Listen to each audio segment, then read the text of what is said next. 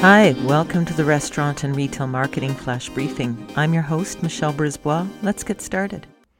There's a term in retailing called customer friction.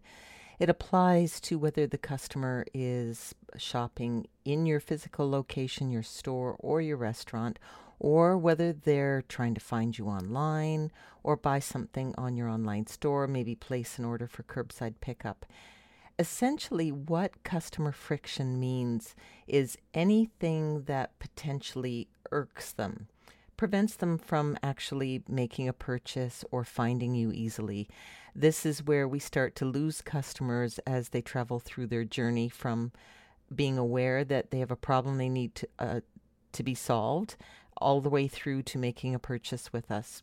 It can be anything from a website that's slow to load too many clicks to um, get through to the page they want. Um, just basically things taking a long time uh, to, you know, being on hold for a long time if they call your establishment. And so, a good thing to do is maybe do a little consumer research next time you're surveying your customers or just talking to them. Ask, you know, what's the one thing that we do that prevents you from buying easily, or the one thing that we do that makes it hard to do business with us? When you get the answer to that and you can remove that barrier, then you can see the sales climb. Talk to you tomorrow. So come on, let's get out.